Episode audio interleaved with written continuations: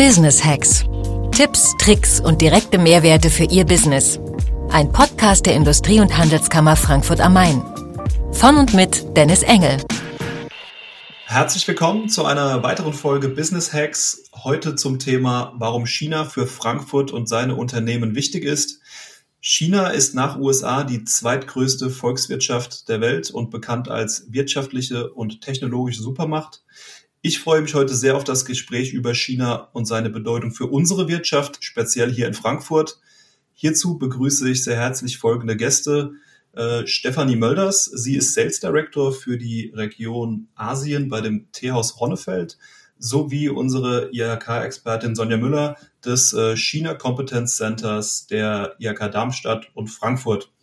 Herzlich willkommen. Ich freue mich sehr, dass äh, heute neben unserer IHK-Perspektive auch äh, ein unheimlich wertvoller Erfahrungsbericht aus der Praxis hinzukommt. Äh, Sonja, ich, äh, zunächst möchte ich unseren Gast, äh, Frau Mölders, vorstellen. Wie bereits erwähnt, sie ist äh, Sales Director für die Region Asien des Unternehmens Teehaus Ronnefeld.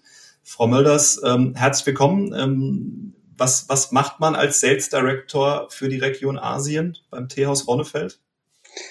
Herr Engel-Ronnefeld ist äh, ein etabliertes äh, internationales äh, Teehaus und ich arbeite in Asien direkt mit meinen Vertriebspartnern in den Ländern zusammen. Wir beliefern hauptsächlich die Hotel- und Gaststätten in Asien, also für meinen Bereich, wobei China und Japan und auch Südkorea meine florierendsten Märkte sind. Wir sind auch teils im Retail-Bereich und ich unterstütze hauptsächlich meine Partner im Neugeschäft auch mit den Key Accounts äh, der großen Hotelgruppen, weil wir sind als, äh, als T-Marke bei den meisten Hotelgruppen als äh, einer der drei äh, gesetzten Preferred Supplier. Und damit erschaffen wir halt so ein bisschen neue Märkte. Wir haben allerdings äh, auch Probleme im, im Export, wo ich auf beiden Seiten Ronnefeld und auch meinen Vertriebspartnern behilflich bin, ähm, wo es nur geht. Und natürlich bin ich äh, auf meinen Reisen in den Ländern und auf Messeauftritten regelmäßig dabei, um neue Produkte vorzustellen und auch den Endkunden neu zu informieren und meinen Teams zu unterstützen. Schön, das klingt äh, sehr, sehr spannend. Sonja, du arbeitest für das äh, China Competence Center der IHK Darmstadt sowie Frankfurt. Ähm, erklär uns doch kurz, was genau ist das CCC? Was, was machst du dort und für wen ist es gut? Ja, vielen Dank, Dennis, für die Einführung. Genau, das China Competence Center, das haben die IHK Darmstadt und Frankfurt schon im Jahr 2007 gegründet, weil sie damals eben schon gesagt haben, dass China ein sehr wichtiger Markt für unsere Mitgliedsunternehmen ist China Kompetenzcenter heißt einfach, dass wir einen großen Fokus eben auf den chinesischen Markt legen und dass wir unsere Mitgliedsunternehmen da ganz besonders unterstützen. Das heißt, die können mich jederzeit anrufen, mir eine Mail schreiben und mir eben Fragen stellen zum chinesischen Markt, zu allen möglichen Themen. Darüber hinaus organisieren wir jedes Jahr 10 bis 20 Veranstaltungen zu China und dem Markt. Jetzt natürlich gerade durch Corona nicht in Präsenz, sondern alles als Webinare. Wir verschicken einmal im Monat einen Newsletter mit aktuellen Informationen und auch Veranstaltungshinweisen. Und auf der anderen Seite bin ich aber auch der Ansprechpartner für die vielen chinesischen Unternehmen, die sich hier in der Frankfurt-Rhein-Main-Region angesiedelt haben und die natürlich auch viele Fragen haben. Sonja, zunächst äh, würde mich aber mal interessieren, warum sollte uns in Deutschland China eigentlich überhaupt interessieren? Das Land ist knapp 10.000 Kilometer von uns entfernt. Ähm, sind nicht unsere europäischen Nachbarn wirtschaftlich viel wichtiger für uns, äh, unsere Unternehmen hier in Frankfurt? Ja, das scheinen tatsächlich immer noch viele Leute zu denken. Auch die USA steht ja häufig noch mehr im Fokus als zum Beispiel China. Aber tatsächlich ist es ja so, dass für Deutschland China seit vier Jahren der allerwichtigste Handelspartner überhaupt ist, vor allen anderen europäischen Nachbarn, die du gerade erwähnt hast. Und wenn man sich das mal ein bisschen genauer anguckt, dann kommen ganz, ganz viele Produkte, die wir hier tragen und benutzen aus China. Zum Beispiel jedes dritte Elektronikprodukt, das wissen wahrscheinlich die meisten, ne? Handys werden dort gefertigt aber auch Fernseher, Computer, andere Produkte. Jedes vierte Bekleidungsstück kommt aus China. Das ist sicherlich auch noch vielen bekannt. Aber was viele Leute nicht wissen, ist, dass auch ganz viele Produkte, von denen man es gemeinhin gar nicht annimmt, aus China kommen. Zum Beispiel ist China der allergrößte Apfelsaftkonzentratproduzent der Welt. Und wenn man hier irgendwo im Discounter ein Apfelsaftkonzentrat kauft, dann ist es mit großer Wahrscheinlichkeit aus China. So ist das auch bei vielen Konserven, Obst- und Gemüsesorten und so weiter. Man kann die Liste eigentlich beliebig weiterführen. Und ich glaube, gerade während der Corona-Krise hat man erst mal gemerkt, wie abhängig wir eigentlich von China sind, weil es ja auch viele Produkte gibt, wie zum Beispiel auch Masken und Schutzausrüstung, die hier gar nicht mehr gefertigt werden. Das heißt, wir mussten dann darauf warten, dass diese Produkte aus China kommen. Ich habe letztens auch erfahren ähm, über einen Bekannten, dass sogar meine geliebten Brötchen vom Bäcker meines Vertrauens anscheinend als Rohlinge aus China kommen, wie Schiff. Ähm, ob das so stimmt, weiß ich nicht, aber auch da äh, äh scheint es solche Dinge im Lebensmittelbereich zu geben. Wie sehen Sie das, Frau Mölders? Wieso sollte uns China interessieren? Also wir wohnen erstmal auf der gleichen Landmasse. Von daher finde ich das auch so ganz äh, spannend. Und natürlich auch, wie Frau Müller gesagt hat, äh, die großen Unternehmen, die produzieren, deutsche Unternehmen, die produzieren in China und erhebliche Geschäfte machen mit China, sind vehement. Also die deutschen Exporte nach China 2019, auch Importe Deutschland aus China sind fast um die 100, 100, 110 Milliarden jedes Jahr. Und das war letztes Jahr ähm, ein sehr großes Jahr durch diese äh, Verbindung mit China.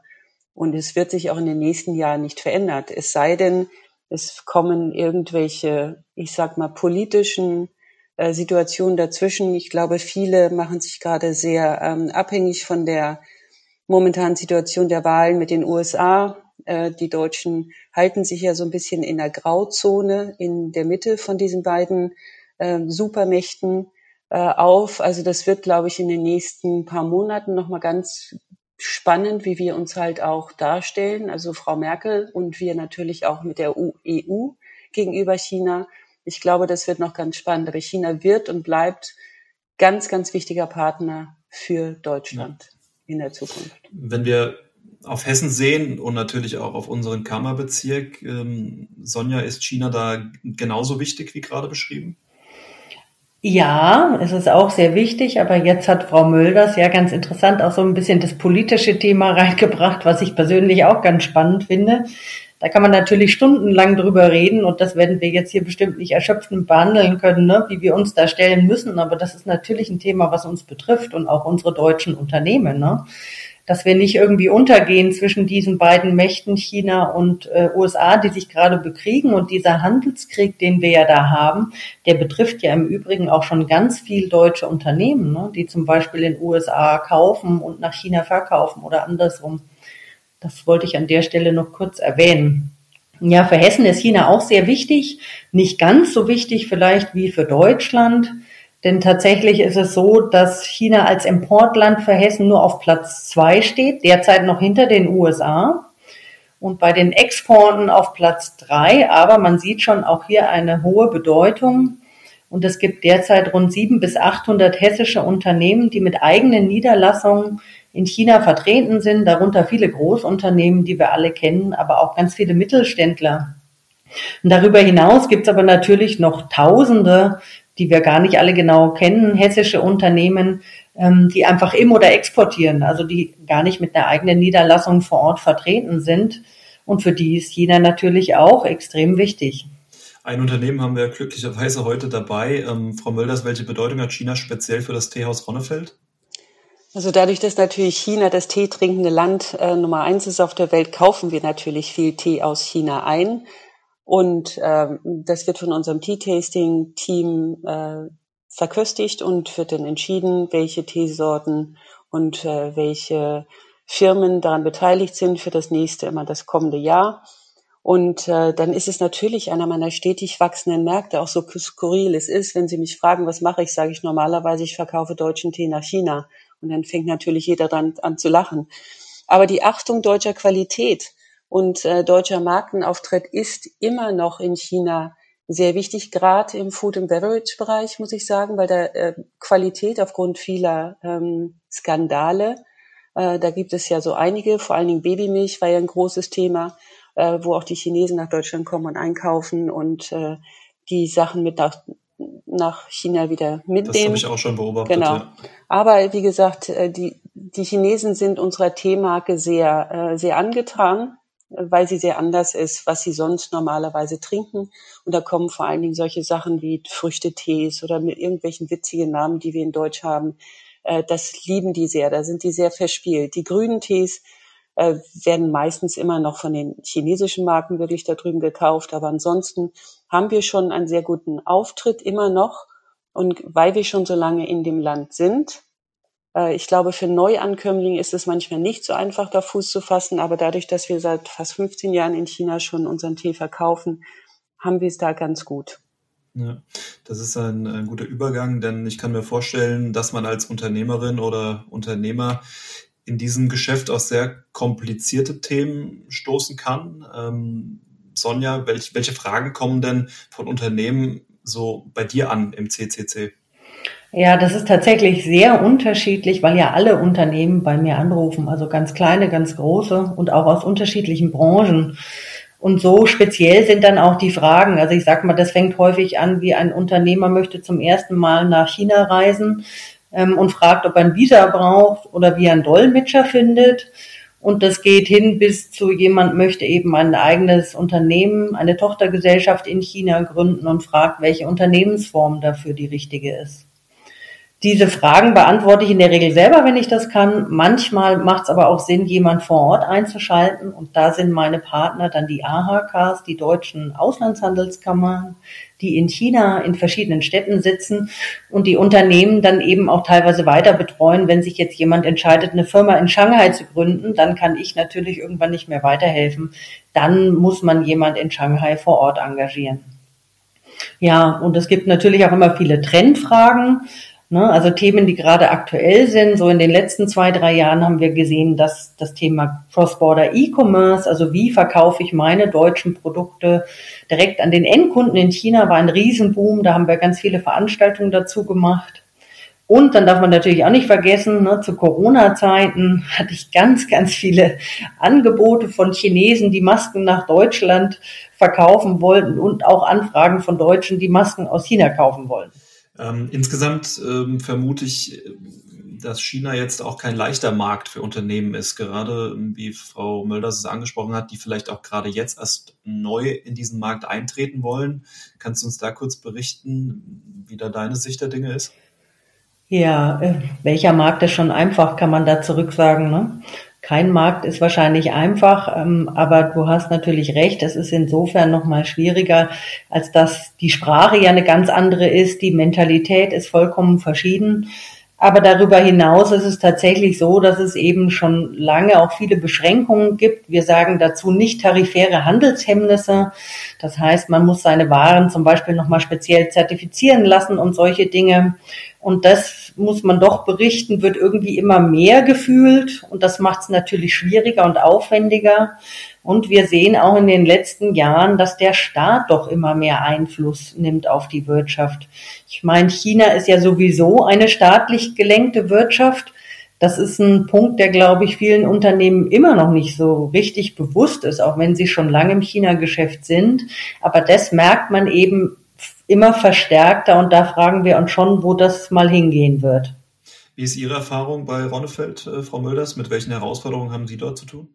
Also wir merken auf jeden Fall, dass wir äh, höhere Auflagen in den letzten drei Jahren erleben mit neuen Zertifizierungen und Registrierungen, weil die äh, chinesische FDA ihre Gruppierung in dem Food and Beverage Bereich komplett neu aufgestellt haben, dass wir einige Zutaten zum Beispiel nicht in das Land einführen können, wie zum Beispiel Kamille, weil es, ähm, ich sag mal, einen medizinischen Hintergrund hat in dieser 5000 Jahre alte Tradition der Chinesen und Kamille nicht mehr importiert werden darf. Zum Beispiel hatten wir vor zwei Jahren ein Shipment, weil wir es nicht wussten, von Früchtetees, die äh, voll, im Wert von 20.000 Euro, das ist bei Tee sehr viel, muss man dazu sagen, zerstört werden musste.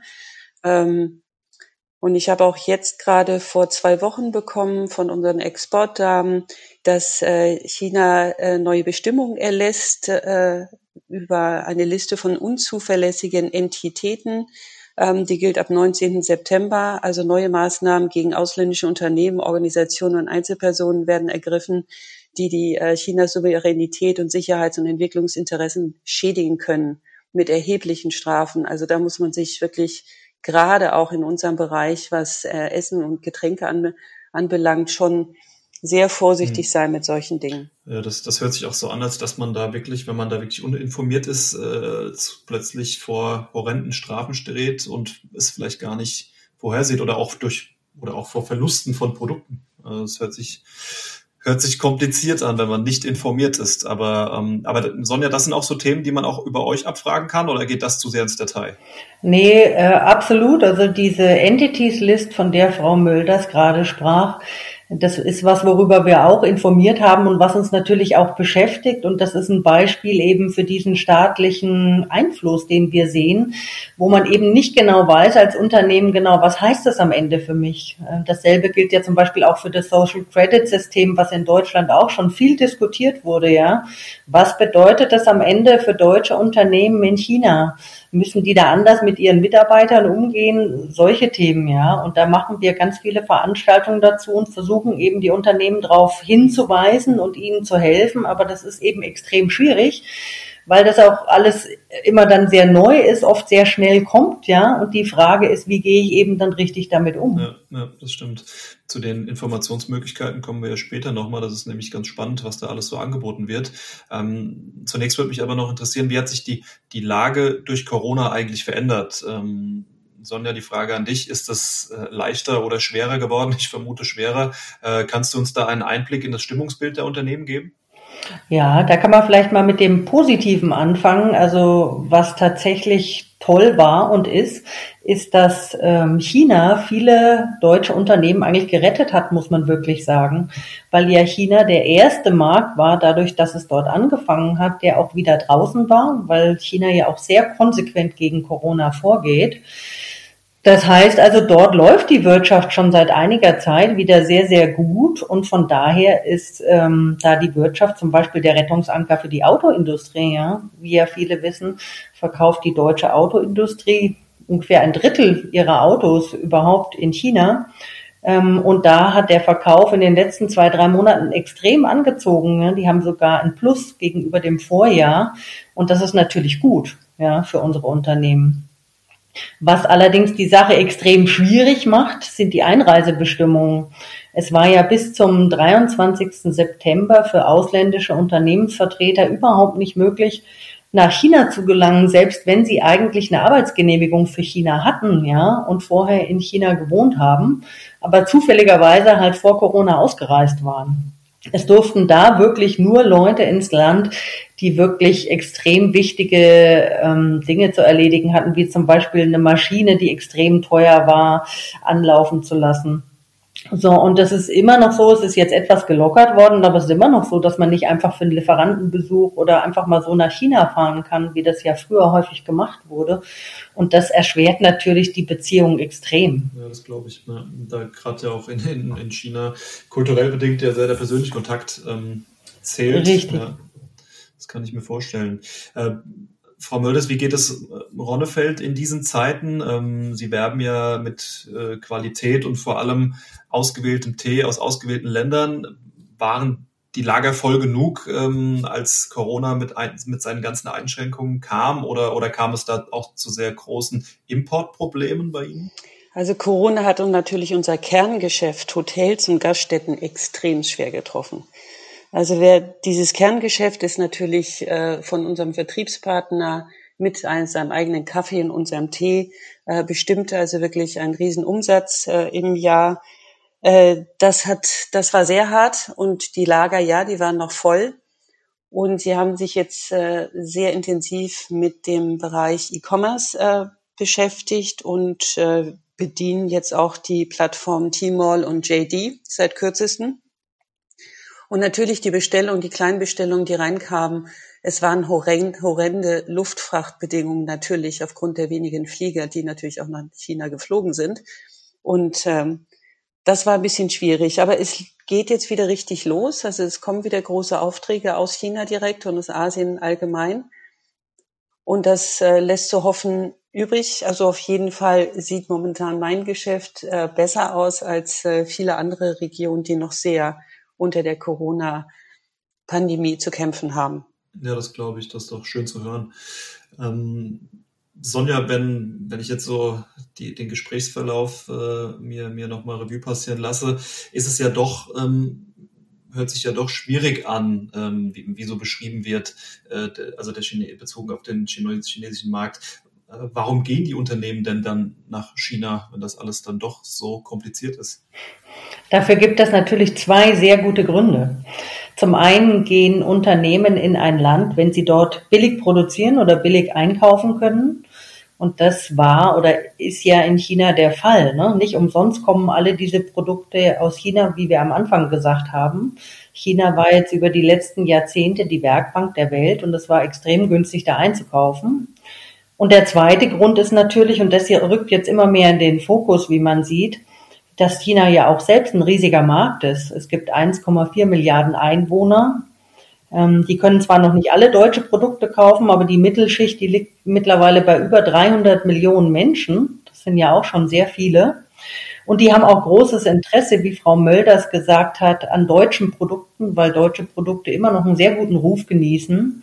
Und die kaufen eben gerne deutschen Tee, Autos oder was immer man sich vorstellen kann. Und ja, das ist natürlich ein Grund, dahin zu gehen. Äh, tatsächlich gibt es hier in Hessen bestimmt, bestimmt viele Unternehmen und Privatpersonen, die so rein gar nichts mit China zu tun haben.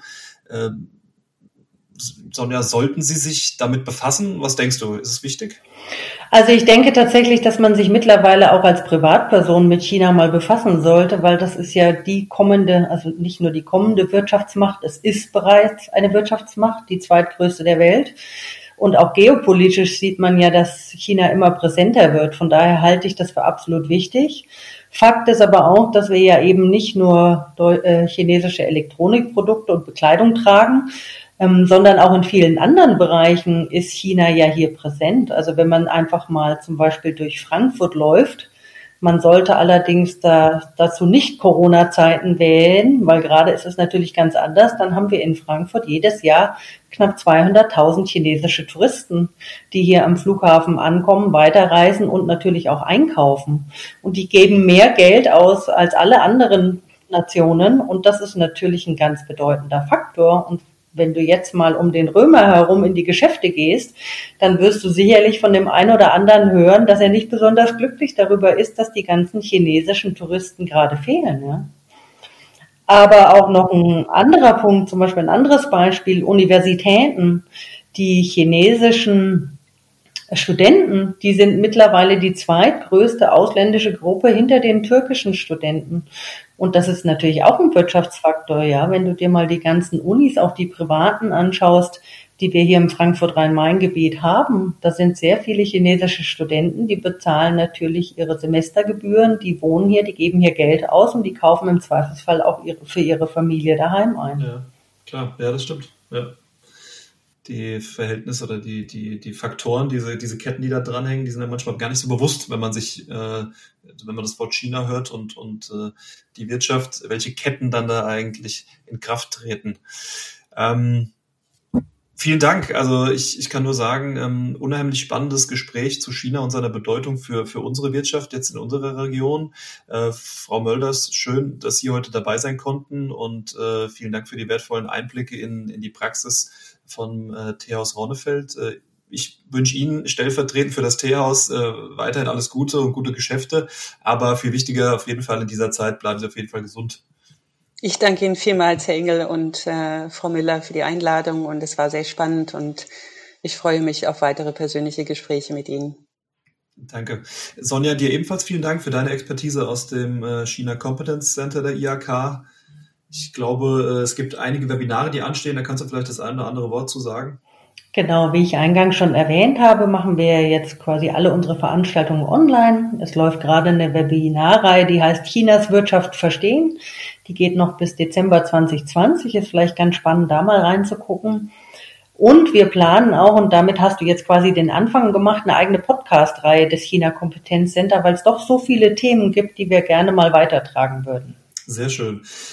Ihnen, liebe Zuhörer, äh, möchte ich gerne unseren China Competence Center sehr ans Herz legen. Falls Sie ein Unternehmen mit China-Bezug sind und Fragen rund um Import, Export, rechtliche oder steuerliche Aspekte haben, besuchen Sie gerne unsere entsprechenden Inhalte der Webseite oder noch besser vereinbaren Sie einfach ein kostenloses äh, Gespräch mit Sonja Müller.